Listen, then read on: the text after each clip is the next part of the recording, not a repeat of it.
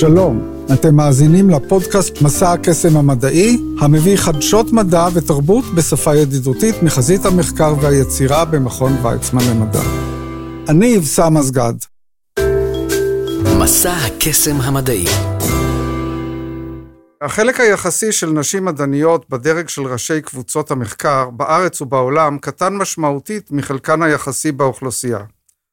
הנתון הזה מעניין במיוחד, בין היתר, מפני שחלקן היחסי של מקבלות תואר דוקטור במדעים גדול בהרבה. משהו ככל הנראה קורה למדעניות הצעירות בדרך משלב קבלת הדוקטורט ועד להתמודדות על משרה אקדמית.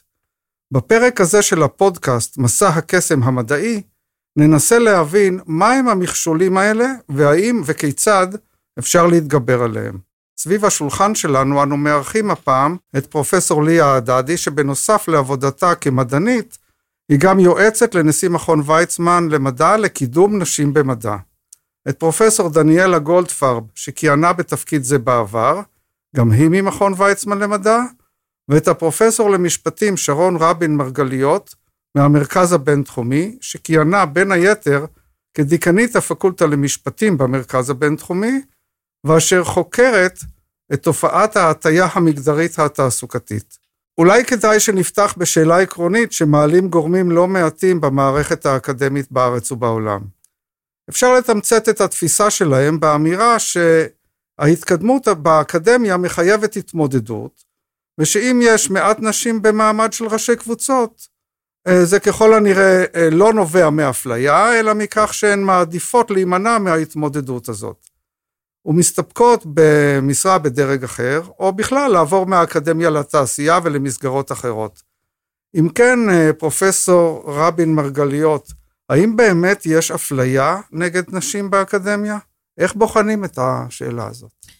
אה, זו שאלת השאלות, כי כפי שציינת, יש איזושהי תנועת, אה, נוהגים לתאר את זה כתנועת מספריים, או מזלף דולף, שבו בין השלב של תחילת הקריירה האקדמית, בין אם זה תואר ראשון, שני או שלישי, ועד לשלב שאנחנו מגיעים לארץ המובטחת של אה, קידומים, פרופסור, פרופסור מן המניין, ראשי קבוצות במחקר, אנחנו רואים ירידה באחוזים של שיעור הנשים אה, שמגיעות לשלבים המאוחרים של השרשרת האקדמית, ויש למעשה ארבעה הסברים שנוהגים לתת לתופעה הזאת. אתה ציינת אחת שמדבר על העדפות האישיות של אה, נשים אה, במהלך הקריירה. זו דעה מקובלת שבאה ואומרת, הן לא רוצות מספיק, יש אה, שיטה מעודנת להגיד את זה, שהנושאת הדגל היום היא שרל סנדברג מפייסבוק, אה, אה, היא עוטפת את זה בעטיפה שהיא יותר קלה לבליעה, ואומרת למעשה you need to lean in, אתה צריך, נשים צריכות לקחת את האחריות על הקריירה שלהם, זה החלטה אישית, זה כמובן עמדות שמאוד מתכתבות עם העמדות הליברליות שלנו, ו... ניאו-קפיטליסטיות שבאות ומדברות על אחריות אישית, הנה יש את כל ההזדמנויות, אישה יכולה לקבל את אותן החלטות, אנחנו כמובן נעזור לה, אז זו עמדה אחת שמקובלת. לצד העמדה הזאת יש עוד לפחות שלושה הסברים שאני ארצה להתעכב על. שניים מהם, כי הם חזק מאוד בשיח הישראלי. העמדה הראשונה, שכמובן יש לה עוד שרידים, אה, מדברת על אפליה מכוונת או אפליה סטטיסטית כנגד נשים. אני לא חושבת שהיום זה הסבר של רלוונטי כדי לטפל בתופעה. אני לא חושבת שזה מה שקורה היום בשדרות האקדמיה, גם בארץ וגם בעולם. אבל שני הסברים שונים נוספים שהם במרכז השיח, אחד זה העמדה שמקבלים היום, היום רוב המוסדות להשכלה גבוהה וגם המועצה להשכלה גבוהה בארץ, אה, באים ואומרים יש הרבה חסמים מבניים, אנחנו צריכים לטפל בכל מיני חסמים מבניים, שרידים היסטוריים שאולי פוגעים ביכולת של נשים להשתלב כמו גברים, אז הדוגמאות הבולטות זה הדרישה של הפוסט-דוק, לנסוע לפוסט-דוק בעיקר במדעים אבל לא רק בחו"ל, השתלמות ש... זה קשה יותר לנשים בגלל נסיבות משפחתיות, לא ניכנס לזה. ובמקרה של ישראל הדרישה היא שהפוסט-דוק הזה יהיה בחו"ל, כן, שזה מקשה עוד יותר. כן, נסיעה לחו"ל, גם אחר כך אה, נסיעה לכנסים, שלא תמיד זה, זה יותר קשה אולי לנשים היום בארץ, כשהתקופה הזאת חופפת לתקופה שבו בה מגדלים ילדים קטנים. יש עוד חסמים שמדברים עליהם, אני, אה, אולי חברותיי ירחיבו אחר כך. אני רוצה אה, באמת להתעכב על חסם שאני חושבת שהוא גם מרכזי והוא פחות אה, מדובר, וזה הנושא של ההטיות הסמויות. מה קורה גם בפידרים לקידום, שזה מכתבי ההמלצה, מערכות אה, של מחקר של עובדואים, אה, של חוקרים, הזמנה לכנסים, יצירת מעמד בז של כוכב לאנשים בתהליך, שהרבה פעמים נגוע בהטיות סמויות, ויש היום הרבה מאוד מחקרים שתומכים בכך שבפידרים לקידום נכנסות אותן הטיות שגורמות להערכת חסר להישגים של נשים שהן שוות ערך ל... אה, גברים, והטיה נוספת קורית אה, בשלב של ההחלטה הסופית, בקידום, שניזונה בין היתר על ההטיות של הפידרים הקודמים, כי אנחנו מסתמכים על אה, מכתבי המלצת ציטוטים ונושאים נוספים שאולי נגועים בהטיות. אה, התהליך הזה הוא מאוד סובייקטיבי, ואנחנו יודעים שככל שההחלטה היא סובייקטיבית, היא עצמה, יש חשש שתהיה נגועה באותן הטיות. מכיוון שההליכים האלה מתנהלים בחדרי חדרים, יש עליהם גם פחות פיקוח אה, שיפוטי או בכלל אה, גישה למידע הזה, ויש היום מספר מחקרי שטח שמצביעים על הטיות בתהליך ההחלטה הסופית, זה יכול להיות גם על מענקי מחקר ונושאים נוספים. אז אני חושבת שזה נושא שמוסדות להשכלה גבוהה צריכים להתמודד איתם, בנוסף לנושא של החסמים המבניים, שהרבה מאוד מוסדות עושים היום צעדים, ובטח נשמע, לטפל בבעיות המבניות, שהן לא פחות חשובות כמובן, אבל נושא ההטייה הוא גם נושא שנצטרך לתת עליו את הדעת, ואולי נשוחח עליו בהמשך, יש לגביו טאבו, מכיוון שהוא נושק לעוד נקודה שהיא מאוד בעייתית, וזו השאלה עד כמה אנחנו יכולים להעריך אובייקטיבית איכות של מחקר, בלי קשר לנשים גברים, ומכיוון שההטייה נכנסת במקום שההערכה היא סובייקטיבית ואנחנו רוצים להאמין שאנחנו יודעים להעריך באופן אובייקטיבי, יש התנגדות מתוך המוסדות עצמם לעצם התהייה, האם משתרבבות אותן הטיות. אם כן, אה, פרופסור רבין מרגליות, את ממקדת אותנו בהטיה בלתי מודעת, כלומר, אלה שמפעילים את ההטיה הזאת, הם לא מודעים לכך. זה, אפשר לומר, כמעט קורה להם, ואולי זאת הנקודה שכדאי לעבור לפרופסור הדדי ולשאול כיצד ההטיה הזאת משפיעה על הנשים עצמם שמציגות את מועמדותן לתפקידים ולמשרות. יש דבר אחד שאני רוצה uh, להדגיש בהתחלה, וזה מה שאנחנו פוגשים כל הזמן במכון, במיוחד במכון ויצמן. Uh, הגברים אומרים, אבל אצלנו זה לא קורה. זאת אומרת, כל מה שאתן אומרות, את אומרת, הוא נכון בעולם, אבל אצלנו זה לא קורה. אנחנו טובים יותר. אנחנו, לא יודעת אם טובים יותר, אבל אנחנו שונים. ו, וזה קורה ועוד איך זה קורה, דווקא בגלל שזה סמוי, הרבה יותר קשה להוכיח את זה. אבל מאוד קל להוכיח את זה שמדברים עם הנשים עצמן, ורואים את זה, אה, איך שזה משפיע על הנשים. אה, קודם כל, אה, מי מאיתנו לא פגש עשרות פעמים את המקרה שמתקשרים בטלפון וחושבים שאנחנו המזכירות של הפרופסור. אה, או ש... זה עדיין קורה? כן. זה עדיין קורה, כן. או שפוגשות אותנו ואנחנו אומרות שאנחנו מדעניות, אז שואלים אותנו אצל איזה פרופסור את עובדת. זה קורה המון. Uh, הרבה מהדברים האלה, uh, אני מקווה שהם יעברו ברגע שאחוזי נשים יעלו. באקדמיה יעלו. לאט לאט אני מקווה שזה יעבור, אבל יש המון תופעות שנובעות מזה. Uh, עוד תופעה שהיא מאוד שכיחה, בגלל שיש כל כך מעט נשים, באקדמיה, אז uh, אם אנחנו משתפות פעולה, אנחנו משתפות פעולה עם גברים. וזה מאוד נפוץ כשמדברים uh, איתנו, או שמדברים על מישהי אחרת שמשתפת פעולה עם גברים, ההנחה היא שהיחסים בין הגבר לאישה הם לא רק היחסים של עבודה. הם היררכיים באיזושהי צורה. הם היררכיים, או, אה, או שבכנסים זה קרה לי המון, שהם חשבו שאני אשתו של הגבר שאני, אה, ש, שאני עובדת איתו, משתפת פעולה איתו, ואני יודעת שזה קורה גם, גם לאחרות. אז אה, איזה השפעה יש לזה, אה, במיוחד לעניין שיש כל כך מעט נשים על הנשים עצמן.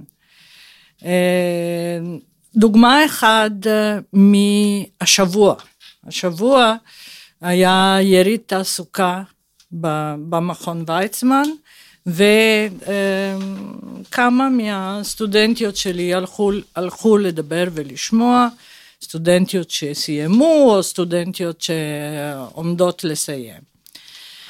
ואחד חזרה, ואני אמרתי לנו איך זה היה, זה היה מעניין, אז uh, היא אומרת לי, תשמעי, היה פאנל, היה פאנל של CEOs של כל מיני חברות פרמצאוטיות וכולי, שישה גברים כוחניים יושבים ומדברים ביניהם. מנכ"לים. היא, היא אומרת, קמתי באמצע ויצאתי.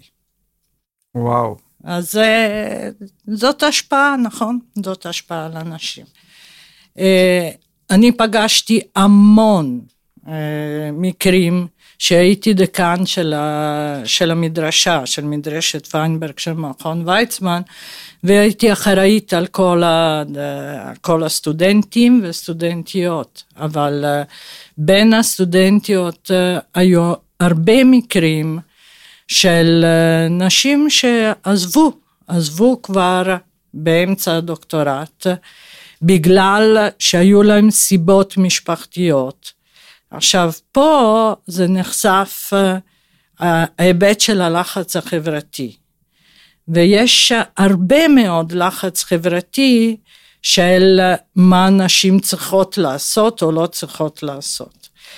Uh, הרבה פעמים אני חשבתי, ודיברנו על זה גם עם ראובן, שהסיבה שאני הצלחתי זה שקיבלנו מבחוץ. ולכן לא היה עלינו הלחץ החברתי לא של המשפחה וגם לא של החברה, כי החברה שלנו הייתה הייתם, חברה של, הייתם לבד, של האקדמיה. הייתם לבד, לא הייתה חברה, לא היה לחץ חברתי. והחברה שהייתה, זאת הייתה חברה שחשבה שזה אפשרי. Uh, אני הרגשתי את זה רק uh, יותר מאוחר שילדים היו אומרים לי, למה את לא חוזרת הביתה ב-12 כמו כל האימהות האחרות? אבל אה, אה, זה משפיע גם ברמה של אה, איך האישה חושבת על עצמה. ודוגמה אחת שאני יכולה לתת זה דוגמה דווקא של סטודנטית שהייתה צריכה להחליף קבוצת מחקר בגלל שהמדריך שלה עזב את המכון ובאמצע הדוקטורט היא הייתה בלחץ גדול מאוד mm-hmm. לשנות כיוון, אה, ובדיוק חזרה מחופשת לידה, ואני שאלתי אותה, אה, איך את אה, הסתדרת, איך את תתמודדי עם זה? והיא אמרה לי, או, oh, אין בעיה. אני דיברתי עם בעלי, והוא אמר שהוא מוכן לעזור. והוא היה טכנאי שלא היה עליו לחץ בכלל, כמו שהיה עליה. כלומר, הוא מוכן לעזור אם אני פעם אחת צריכה להישאר במעבדה מאוחר, אז הוא מוכן ללכת לקחת את הילדה מהפעוטון. נפלא, טוב לב יוצא מן הכלל. אה, פרופסור רבין מרגליות, אני מניח שיש לך אה, רצון להוציא? כן, אני רציתי להגיד שהדוגמאות אה, שנחשפנו אליהן כאן, שהן כמובן מאוד רווחות והרבה פעמים טוענים, אז מה זה אנקדוטלי, הן חלק מתופעה של הטיות סמויות, שהן תחת הקטגוריה של הטיות אה, סמויות שקשורות לשפה ותקשורת. מה זה אומר? זה אומר שאנחנו, זה לא רק הפידרים שדיברתי עליהם, או ההחלטות הסופיות, זה הסביבה הכוללת שגם החוקרות, אבל גם אה, כל הקהילה האקדמית נחשפת אליהם. אז עצם ההתייחסות אליך כל הזמן כמי שהיא המספר שתיים, הבת לוויה של השותף שלך, המזכירה, היחס של בני המשפחה שלך, כל הדברים האלה זה עוד סוג של הטיה. היא אמנם חברתית, סביבתית, אה, שקורית, אה, זה נראה כזה קטן, איזה מיקרו-אגרסיה קטנה שקורית, אבל אם זה קורה לך כל הזמן, זה גם משפיע עליך. אבל מעבר לזה, אני חושבת זה משפיע על הפרט עצמו, על הנשים בוודאי, אבל גם על האופן שבו החברה תופסת אותם, כל המערכת האקדמית. זה מאוד מאוד מאוד בעייתי, זה חלק מהתופעה הזאת שאנחנו נצטרך לפרק במהלך השנים הקרובות. זה תהליך, זה לא קורה בן לילה, אבל זה משהו שנצטרך לטפל בו בשנים הקרובות. מסע הקסם המדעי פרופסור גולדפרב, איך אה, ההטייה המגדרית, המודעת והלא מודעת, אה, מרחיבה את הפערים בין אה, גברים לנשים בעולם המדע? אני חוזרת למה שליה אמרה, שבמכון הרבה פעמים אומרים לך, אצלנו זה לא קורה. יש לנו מועמדות מצוינות, הן עוברות colors, הכל מצוין. אבל, אבל הפער הוא לא נפתח בגלל אלה שהם בטופ בטופ. אז בכל, לא חשוב אם זה בגרנטים, בקבלה למשרה, תמיד יש דיסטריבוציה גאוסיאנית, תמיד יש את אלה שהם הסופר מצטיינים, ויש את אלה שיותר באמצע, ואת אלה שהם עוברים את הרף. עכשיו, שיש מישהי שהיא סופר מוצלחת, ה-CV, כל מה שאנחנו מחפשים, הכל ישנו, אין שום בעיה, היא עוברת בשתי דקות. עכשיו, אנחנו מגיעים לאזור, שתמיד הוא האזור הקשה, ששם יש גברים ונשים שהם באזור הרף. שם קורה ההבדלים, כי ברגע שבאזור הזה, גבר שהוא, אני קוראת לזה צ'ופצ'יקים, כן? שיש דברים קטנים שמפריעים, הדברים הקטנים האלה לא יפילו אותו, אבל אותה הם יפילו. וזה, ככה בעצם נוצר הפער. עכשיו... אה, הספקות כאשר הם מגיעים לנשים, הם חזקים יותר ומשפיעים יותר מאשר אצל גברים. לא נעים לי, זאת אומרת, להגיד גבר בינוני עובר ואישה בינונית לא עוברת, לא. אבל אין לנו בינוניים. קודם כל, נגיד... אנחנו לא באזור הבינונים, בדיוק. אלא באזור אלה שהם טובים, אבל הם לא בוא, כוכבים. בוא נגיד, אזור המצטיין, טיפה פחות. Mm-hmm. ושם נפתח הפער. עכשיו, היה מחקר מאוד מעניין שנעשה בהולנד, הם הסתכלו במקרה בגרנטים. אז גם בגרנטים יש לך, יש לך ככה כסף. אז אתה צריך בעצם, יש קו, שמתחת, שמעל הקו מקבלים את הכסף, ומתחת לא מקבלים. עכשיו, אתה מבין שההבדל בין מקום 20 ו-21 הוא שרירותי בעצם. ואז הם עקבו אחרי הקריירה של מקום 20 ו-21, ואתה רואה שהקריירה, הדבר הקטן הזה יוצר הפרשים לאורך זמן מאוד מאוד גדולים. קבלת או אי קבלת הגרנט משפיעה לעתיד על... הגרנט על... הבא, או אותו דבר, המשרה שקיבלת במקרה במוסד הזה ולא זה, והמוסד ברור. הזה.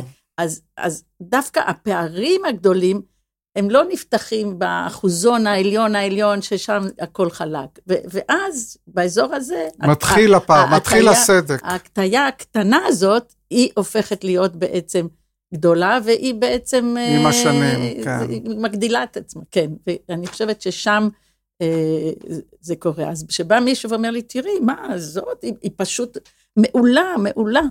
אז אני אומרת, כן, אלה זה כל כך ברור שההטייה לא עובדת. כי אפילו אם אתה מוריד אותה קצת, זה עדיין מעל הרף. וזה האזור שהוא, שהוא uh, היותר בעייתי. עכשיו אני רוצה להוסיף עוד משהו מהסיפורים של, uh, של, של, של ליה. מה זה קורה, מה זה בעצם קורה לנו, ואני רוצה לתת שתי דוגמאות, שתי דוגמאות פשוטות. הייתי צריכה לקבוע תור לרופא. וזה היה איזו התייעצות אה, לא סטנדרטית של קופת חולים, אז אה, צלצלתי לראש מחלקה, דיברתי עם, ה, עם, ה, עם המזכירה, ואני אומרת לה, אה, אני רוצה לקבוע תור לדוקטור אורן. אז היא עונה לי, גברת, פרופסור אורן. וכל כך רציתי להגיד לה, זה פרופסור דניאלה גולדפרב, ולא הצלחתי. לא הצלחתי. אמרתי, את מדברת דניאלה גולדפרב.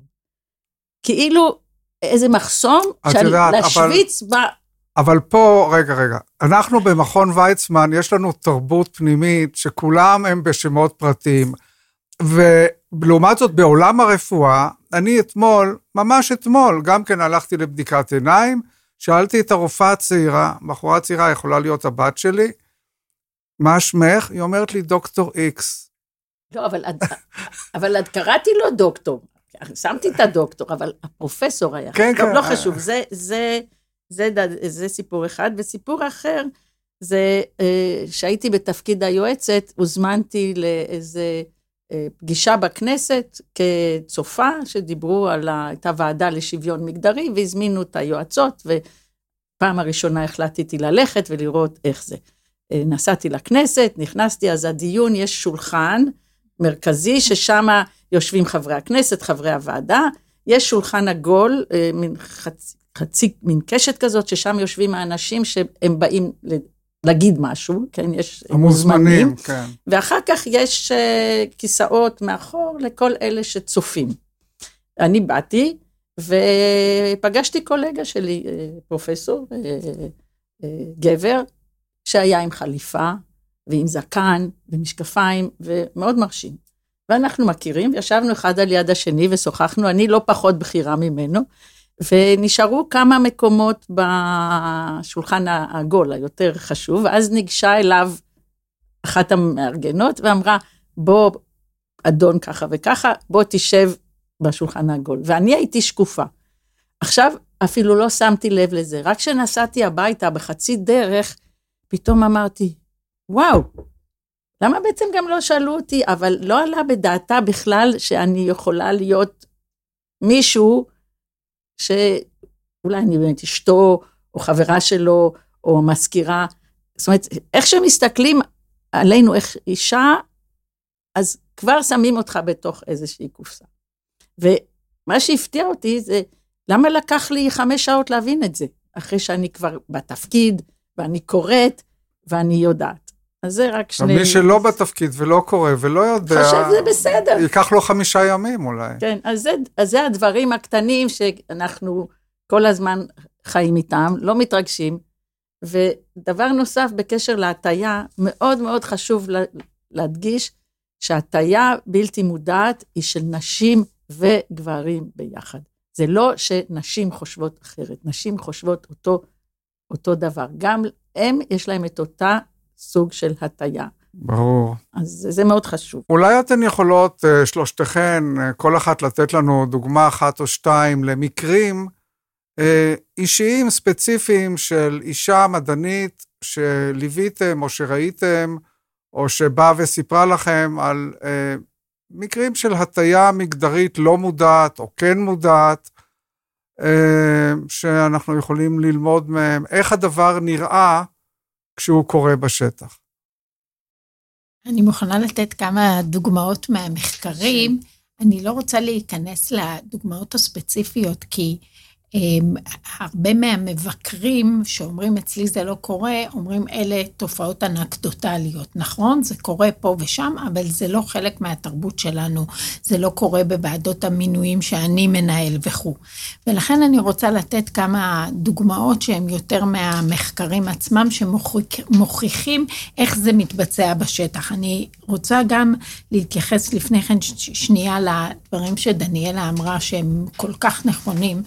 שבגלל ההתפלגות הנורמלית, אז באמת לגבי מי שמצטיין ולגבי מי שגרוע, זה לא משנה, ואולי נשים בשוליים מקבלות, אה, בקצוות, סליחה, בהקצוות מקבלות אפילו יחס אוהד יותר. מה זה אומר? אם יש אישה שהיא באמת כוכבת, אולי היא מקבלת יותר כי רוצים לתת לאנשים בקצה הזה של ההתפלגות, ואולי בקשה, בקצה של מי שמאוד מאוד מאוד מתקשה ביחס לגברים באותו מצב, אולי יש טיפ-טיפה יותר התחשבות, אבל בהתפלגות נורמלית 80 אחוז נמצאים בתווך האמצעי, ואלה אלה שמעניינים אותנו מבחינת המדיניות.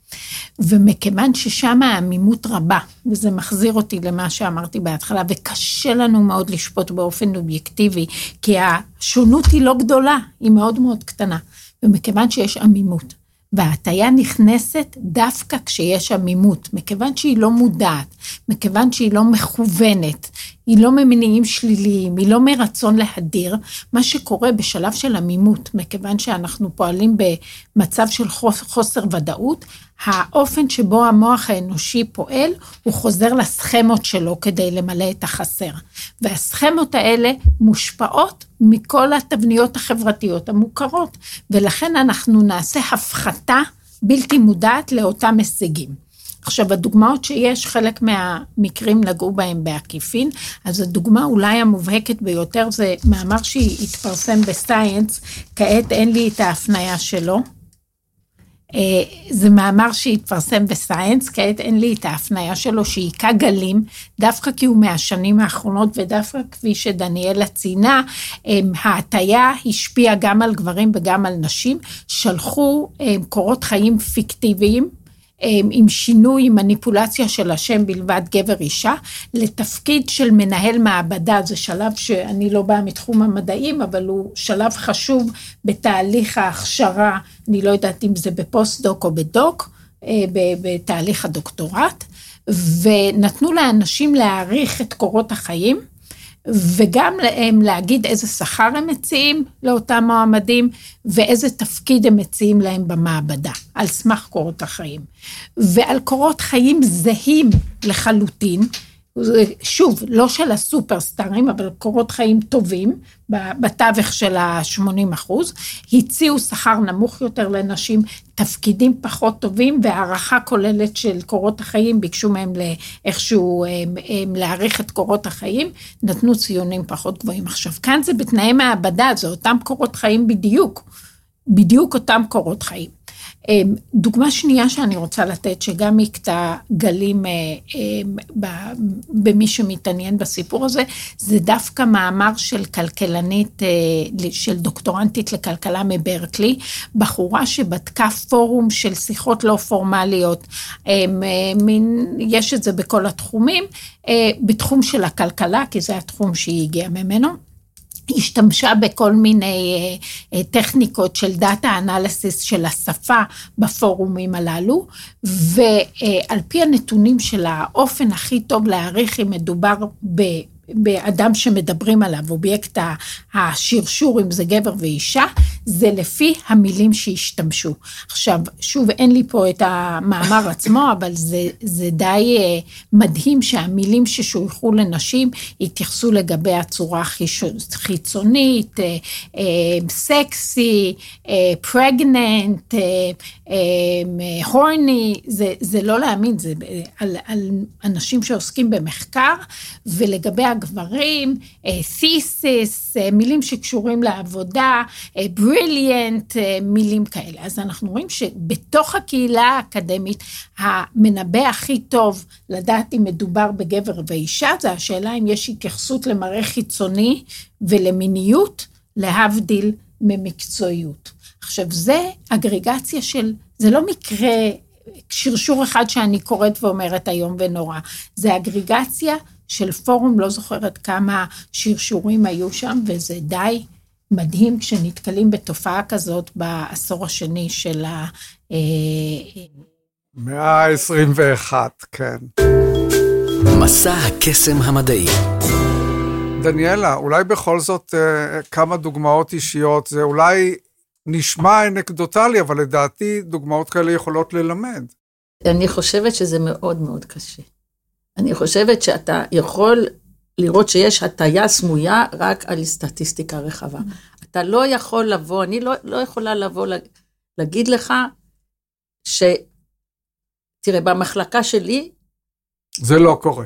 אני, אני אישה יחידה כבר, לא יודעת, 30 שנה. רגע, את יודעת מה? בסדר. והיו... בואי תספרי לנו, לא, דניאלה, ספרי לנו את סיפור הפוסט-דוק שלך. לא, זו דוגמה נהדרת. כן, אבל רק שנייה. והיו אצלנו הרבה מועמדות נשים שלא עברו. אבל אני לא יכולה להצביע ולהוכיח, הם לא עברו בגלל שהייתה הטיה. הם יגידו לי, תראי, הם פשוט לא עמדו בסטנדרטים, והגבר שלקחנו היה יותר טוב. מתי אפשר היה לעשות את זה? כאשר שיהיו כמויות שוות. היו מספרים יותר כן. גדולים, ויעברו עוד שנים, ואתה רואה שאותם נשים שהתקבלו למקומות אחרים, מאוד, אבל אז אני חושבת שנקודתית זה, זה כמעט אה, בלתי אפשרי. בגלל זה, ה, למשל, היה עוד מאמר שעשה אנליזה של מכתבי המלצה. וראה שבאמת, אה, המכתבים של גברים הם יותר מקצועיים, והוא... אה, כמה הוא מוצלח וכמה הוא, אה, יש לו מוטיבציה ורעיונות וכן הלאה, זאת אומרת, מאוד מקצועי. ועל נשים, תמיד אתה מוצא איזה משפט כזה, שהיא הכי נחמדה בקומה, וכולם באים ומבקשים ממנה עצה, והיא מצליחה למרות שהיא מטפלת באימא שלה ושני, זאת אומרת, יש תמיד מין, מצפים ממנה להיות גם compassionate ונחמדה. אחרי שקראתי את, ה... אחרי ש... שקראתי את המחקר הזה, ישבתי, השנה ישבתי גם ב...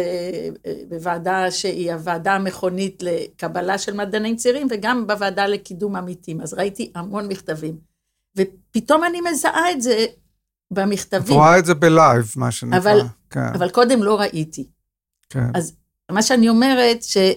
שהמודעות להטיה הסמויה, היא, היא בעצם חלק מה, מהפטרון, כי ברגע שאתה מודע, אתה שם, אתה שם לב. יש סיכוי שתשים כן, לב. כן, אז זה... רגע, הסיפור של הפוסט-דוק שלי. בסדר, אני לא רוצה לוותר, אני רוצה, את לא רוצה לספר? לא, אני... אני רוצה לספר? אני יכולה לספר, אני לא יודעת אם לזה אתה, מה שאתה מתכוון. אז דניאלה, בואי ספרי לנו איך יצאת לפוסט-דוק, ולאן יצאת לפוסט-דוק ולמה. טוב, אני אה, סיימתי דוקטורט בהצטיינות, קיבלתי אה, מלגה, מלגה מהארץ שבעצם משלמת את, שכר, את השכר של הפוסט-דוק לאן שאתה הולך, וכמקובל אה, במכון ויצמן, שהוא נחשב למוסד אליטיסטי, אתה רוצה ללכת למוסד אליטיסטי אחר בחו"ל, היה לי מקום ב... היה לי מקום ב-MIT, בעלי ביקש חופש מחופשה אה, ללא תשלום, ואיכשהו היינו מוכנים לדרך. אה, תוך כדי הוא קיבל אה, הצעת עבודה אה, ביוסטון, טקסס. ויוסטון, טקסס זה לא MIT. טוב, אבל יושבים וחושבים, והמשפחה צריכה להגיע לאיזושהי אה, החלטה, ולנסוע ליוסטון, טקסס היה חשוב לו, וגם מבחינה כלכלית זה היה חשוב לנו. אה, ואז אה, הלכתי לספרייה לחפש מה יש ביוסטון, טקסס, דווקא מצאתי מעבדה, אפילו טובה, היה אה, ביוסטון, באוניברסיטה של יוסטון היה הרבה כסף, ואז הם קנו, התחילו לקנות מדענים וקנו מדען טוב והלכתי אליו. אבל פה במכון כבר עשו לי לוויה. מי נוסע ליוסטון, טקסס? לאן את נוסעת? לטקסס? איפה זה? טוב, היינו בטקסס, היינו שלוש שנים, היה פוסט-דוק מוצלח, אבל בעלי עלה והצליח, והיה, אחרי שנתיים כבר היה לי פה, יכולתי לחזור למכון. ואז קראו לנו לארוחת ערב, הסמנכ"ל של, אה, זה הכימיקלים לישראל, לא תקוות בורון, לארוחת ערב, אני ובעלי, ובארוחה הזו, כל מה שהוא עשה, הוא, הוא רצה ש, שארנון בעלי יישאר וינהל את, ה, ינהל את המשרד עוד שנה, עוד שנתיים, כי זה, זה היה מוצלח. ואז באמת, ארוחה שלמה, הוא הסביר לי שאני מפריעה, אה, שאני מפריעה לו בקריירה, שבמכון ויצמן אף אחד לא מקבל קביעות, ובמקרה הטוב, אני אולי אגמור ככימאית אנליטית באיזשהו מקום, אז הוא מוכן לתת לי עשרת אלפים דולר, שאני אוכל להמשיך את המחקר שלי ביוסטון, ושאני לא אעמוד בדרך. עכשיו, אתה, יכול, אתה לא יכול להגיד כלום, כי אם אתה... הטלפון הראשון שקיבלתי קביעות, זה היה לבעלי, ואמרתי לו, עכשיו תצלצל לאיש הזה, עכשיו. לפני אימא שלי. אז הוא זכה, זכה לקבל את החדשות הטובות אה, בין הראשונים. זה סיפור הפוסט-דוק. כן. כן. אבל יש כאלה אין סוף, לכולם. כן, כן, ליה. אם אני יכולה, יש uh, מקרה אחד שאני גם כן uh, עכשיו נזכרתי. קודם כל, מה שאתה שואל, דוגמאות אה, על אה, נשים שהן בוועדות אה, או כמעט בעלייה לדרגה, אתה לא תשמע מאיתנו. אי אפשר לספר אותם. זה יש, יש משהו של... עוד לא הגיע העת לספר את הסיפורים האלה.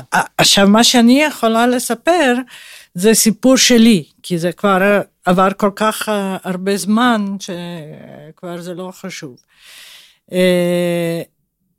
היה איזה אה, פרופסור מאוד אה, בולט, שבתחום של, שאני עובדת בו, שבא לבקר ואני הייתי אה, חוקר בכיר. וחוקרת בכירה. חוקרת בכירה זה תפקיד לפני קבלת הקביעות. לפני קבלת הקביעות והפרופסורה. ואני, אה, כמו שנהוג, אני ישבתי איתו ודיברתי איתו וסיפרתי לו על, ה, על המדע שלי. והוא עזב. אה, אחר כך, אחרי זמן לא ארוך, אני באמת אה, הייתי מועמדת להעלאה ועליתי וקיבלתי קביעות ופגשתי אותו, את אותו הפרופסור בכנס.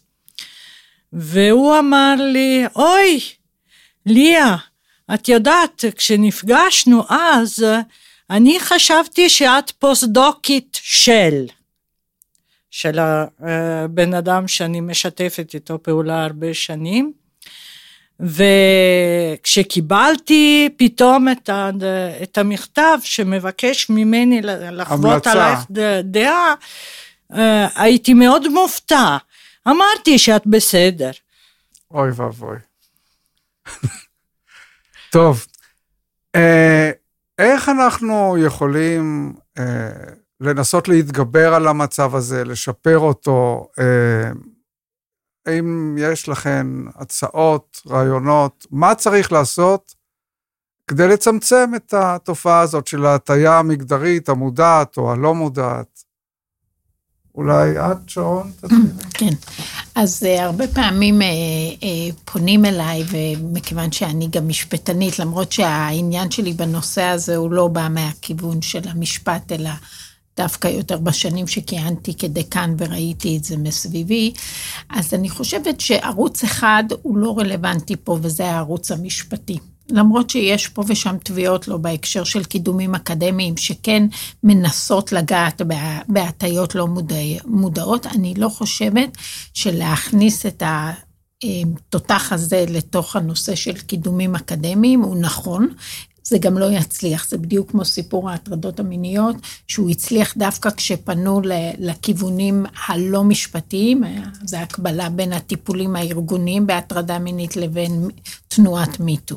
אז דבר ראשון, חייבים קודם שתהיה הכרה וקבלה שזה קורה, ולא רק אצל השכן, אלא גם בחצר האחורית אצלי. אז ההכרה היא פה מאוד חשובה, והשיח שמתחיל להתנהל... איך ו... עושים את זה? לא, בדיוק כך, באמצעות פודקאסט. דיבור, אה, באמצעות, מכיוון שאין פה משהו מובנה, אין פה שנאת נשים, אה, אה, זה לא מיסוגניה רגילה, זה פשוט משהו שאנחנו סוחבים איתנו, אז מודעות היא מאוד מאוד חשובה.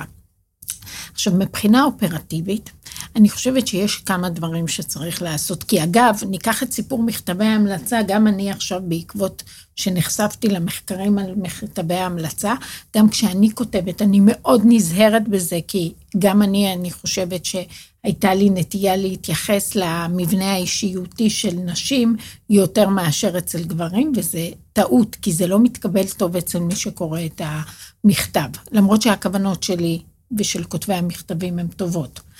אמ, אמ, אה, אז מעבר למודעות, רגע, אני חוזרת אחורה, אמ, אני חושבת שמבחינה אופרטיבית, מה שצריך לעשות זה בוועדות הקידומים ובוועדות לפרסים, צריך לקבוע קריטריונים הרבה יותר ברורים כדי להוציא החוצה את העמימות. עכשיו, למה הכוונה? כאן אני כן רוצה לתת כמה דוגמאות. הם, יוצרים ביקורת מאוד חריפה, כל פעם שאני אומרת את זה, ממש מתנפלים עליי, כך שאני לא רוצה להגיד את זה. דבר ראשון, בתקנוני הקידומים של רוב המוסדות, וזה הבולט ביותר, זה כמובן בקידומים לדרגות הגבוהות ביותר, הסופרלטיבים שנדרשים לצורך קידום פורץ דרך בתחומו, מוביל בתחום המחקר שלו, נניח זה אה, לפרופסור מן המניין, זה מישהו שהוא מוביל תחום ברמה העולמית. כמובן שאנחנו התברכנו בהרבה אה, חוקרים וחוקרות, בוודאי במכון ויצמן, אבל גם במוסדות אחרים, שעומדים ברף הזה. אבל לא מעט אנשים, ובצדק, כי אנחנו רוצים לאפשר את כל מסלול הקידום, מגיעים לדרגה הזאת בלי שהם עונים על הקריטריון הזה. אז חוזר למה שאני ודניאלה אמרנו, שנשים, שופטים אותם על, על כל תו ופסיק בפסקה הזאת שהיא בעצם הצהרת כוונות, היא איזו שאיפה שלנו, אבל זה לא הרף האמיתי לקידום. כי הרבה מאוד אנשים מתקדמים לדרגה הבכירה כן. ביותר, ושם פחות נשים תגענה, זו דוגמה אחת. דוגמה שנייה, זה באותם מקרים של עמימות, שאמרנו שזה 80 אחוז מהמקרים, שמתחילים להתלבט ונזרקות כל מיני הצעות אה, בתוך ועדת המינויים, ואני ישבתי בוועדות כאלה. אני ביקשתי הרבה פעמים שיביאו תיק מקביל שקידמו בשנים האחרונות לאותה דרגה. את התיקים לאו דווקא גברים או נשים, אבל מתוך כוונה שיביאו תיקים גם של גברים. מעולם לא הסכימו להביא תיקים כדי שנבחן תיק מול תיק, שזה דבר מאוד חשוב לעשות במקרים של עמימות. לראות על סמך מה, מה היקף הפרסומים, מכתבי ההמלצה שהתקבלו בתיק הקודם. זו המערכת האקדמית לא מוכנה לעשות. גם בחדרי חדרים, בלי ביקורת שיפוטית אה, אה, חיצונית, לא מוכנה להכיר בעובדה שהיא לא יכולה לשפוט באופן בלתי תלוי את התיק שעומד בפניה.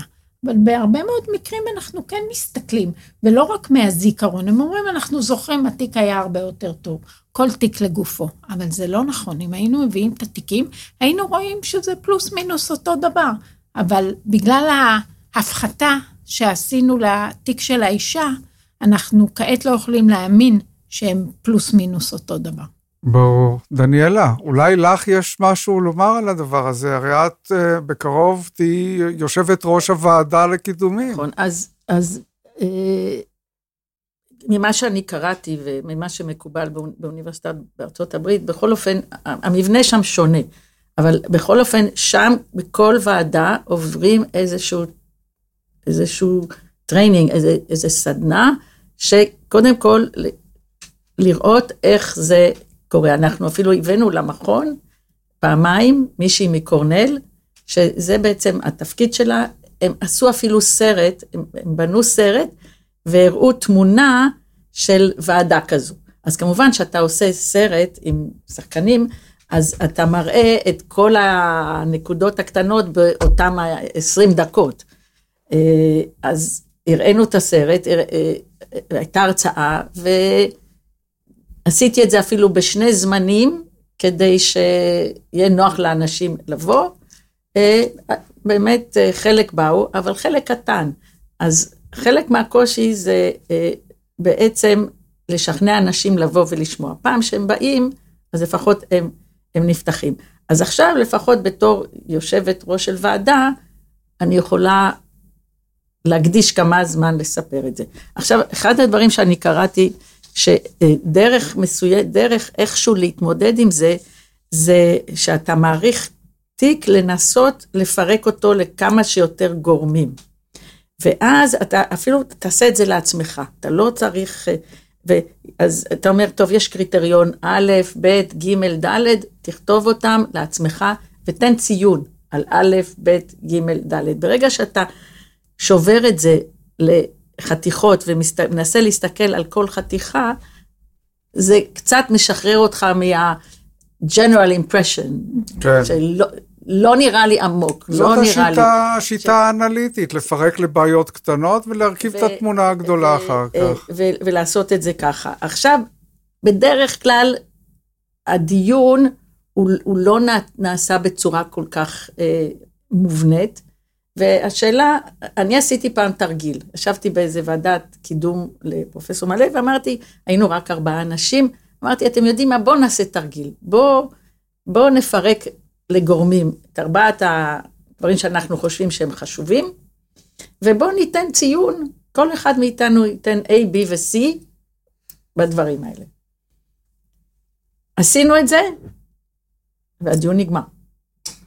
זאת אומרת, זה, זה היה, עזר מאוד לבנות את זה. עכשיו, אני, זה לא תמיד עובד ככה, זה לא תמיד קל, תלוי מי החברים, תלוי מי היושב ראש. בסופו של דבר, כל אחד בראש שלו כן מפרק לגורמים. אבל לפעמים שיש לך דף, ואתה צריך לעשות את זה בצורה יותר אה, מודעת, זה יכול לעזור. אז זה לפחות מה שבהרווארד עושים, יש להם אפילו את הנייר הזה, טופס. שהם אומרים, תעבדו אה, לפי זה.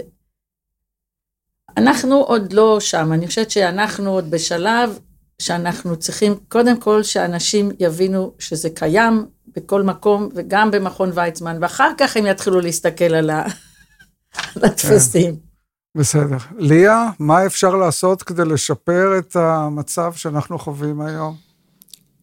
אני חושבת שהרבה מאוד נאמר פה, זה חשוב מאוד המודעות לזה. אני חושבת שמה שצריך לעשות, זה חס וחלילה לא אה, אפליה מתקנת. זה אסון, זה דבר שלא צריך לעשות. מה שצריך לעשות אה, זה לעזור לנשים להגיע לשלב הזה שיוכלו להתמודד. ו, וזה מה שאנחנו אה, מנסים כמה שאפשר לעשות. גם מבחינה אה, תמיכתית, פסיכולוגית וגם מבחינה אה, מעשית, כי אין ספק שבכל השלבים שנאמרו קודם של הפוסט-דוקטורט בחוץ לארץ ו, אה, וכנסים וכולי, יש באמת בעיה יותר גדולה לנשים. לפעמים היא עובדתית. ולפעמים אה, היא בגלל הלחץ החברתי. אז אה, שם צריך קודם כל לעזור להם, לעזור לנשים לראות את, את עצמם בצורה שונה ולאפשר להם להגיע אה, לשלב איפה שיוכלו להיכנס לאקדמיה. ברור. אם כך, נראה שיש עוד הרבה עבודה לפנינו. תודה רבה לך, פרופסור ליה עדדי, פרופסור אה, דניאלה גולדפר ופרופסור שרון רבין מרגליות. היו איתנו בפייסבוק שלנו, בפודקאסט מסע הקסם המדעי, ולהשתמע בפרק הבא. מסע הקסם המדעי